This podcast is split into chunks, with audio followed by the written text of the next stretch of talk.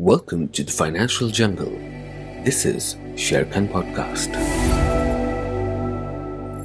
Hello everyone. Welcome to yet another exciting IPO Flash podcast by Sharekhan. There are some interesting IPO scheduled to be launched in 2021. One such IPO is MTAR Technologies that is being launched on March 3, 2021. Kindly note this is an informational piece on IPO which is based on the RHP filed by the company with SEBI and not a recommendation. MTAR Technology is a leading precision engineering solutions company that manufactures mission critical precision component with close tolerance of 5 to 10 microns. Precision engineering products and components are especially important for critical applications such as aviation, aerospace, space, defense, and nuclear power plants control equipments for process plants where errors can cause a greater damage. MTAR primarily serves customers in the clean energy, nuclear, and space and defense sectors. MTAR clientels include Bloom Energy, Nuclear Power Corporation, ISRO, DRDO, etc. MTAR has over the years developed a wide product portfolio as of December 31, 2020, its major product portfolio includes 3 kinds of products in the clean energy sector, 14 kinds of product in the nuclear sector, and 6 kinds of product in the space and defense sector. As these products require high positional and dimensional accuracy, the company's experience in manufacturing these has not only been acquired over a period of time, but also has created entry barriers for other players.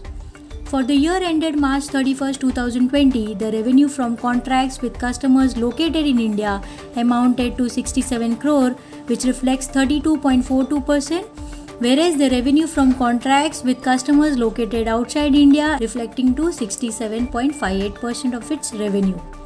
Company's aggregate order book as on December 31, 2020 was rupees 336 crore, comprising order book in the clean energy sector, nuclear sector, and space and defense sector of rupees 80 crore, 93 crore, and 160 crore respectively.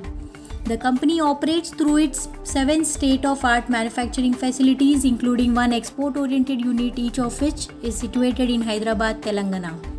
Company benefits majorly from a strong and diversified supplier base. This enables it to negotiate favorable terms and even avail better discounts.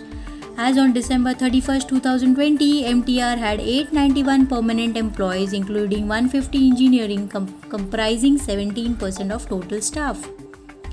Now let us look at some of the risk factors. A loss of one or more of their top 3 customers or a significant reduction in demand for products from such top 3 customers may adversely affect business financial condition, result of operations and cash flows. A decline of funding in the Indian budget towards the respective department of the government could adversely affect its ability to grow or maintain their earnings. Volatility in the supply of raw material may adversely affect their business, financial conditions, and results of operation. Talking about valuation, MTAR at upper price band is valued at price to earning of 56.5 FY20 earning per share. MTAR's revenue to operating profit has grown at a CAGR of 15.7% and 34.9% respectively, and profit after tax has grown by 140. 0.3% respectively over FY 2018 to 20. The company's borrowing stood at 65.5 crore, which is the debt to equity ratio of 0.32. The return on equity was at 13.9%, while the return on capital employed as on FY20 was at 19.8% respectively. Key details of the issues are the issue opens on March 3 and closes on March 5, 2021.